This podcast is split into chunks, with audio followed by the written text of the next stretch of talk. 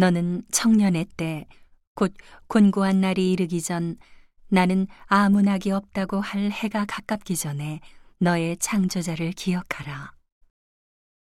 해와 빛과 달과 별들이 어둡기 전에 비 뒤에 구름이 다시 일어나기 전에 그리하라.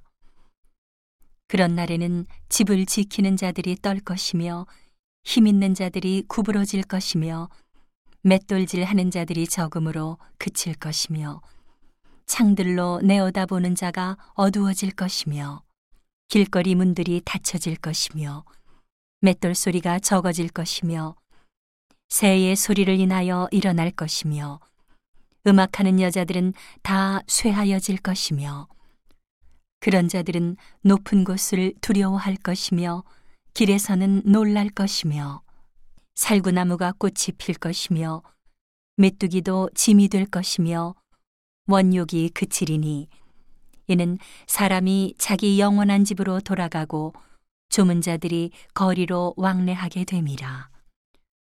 은줄이 풀리고 금그릇이 깨어지고 항아리가 샘 곁에서 깨어지고 바퀴가 우물 위에서 깨어지고 흙은 여전히 땅으로 돌아가고 신은 그 주신 하나님께로 돌아가기 전에 기억하라.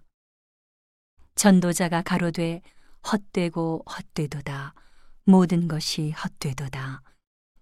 전도자가 지혜로움으로 여전히 백성에게 지식을 가르쳤고 또 묵상하고 궁구하여 잠언을 많이 지었으며 전도자가 힘써 아름다운 말을 구하였나니 기록한 것은 정직하여 진리의 말씀이니라. 지혜자의 말씀은 찌르는 채찍 같고 회중의 스승의 말씀은 잘 박힌 못 같으니 다 한 목자의 주신 바니라. 내 아들아 또 경계를 받으라. 여러 책을 짓는 것은 끝이 없고 많이 공부하는 것은 몸을 피곤케 하느니라. 일의 결국을 다 들었으니 하나님을 경외하고 그 명령을 지킬지어다. 이것이 사람의 본분이니라. 하나님은 모든 행위와 모든 은밀한 일을 선악간에 심판하시리라.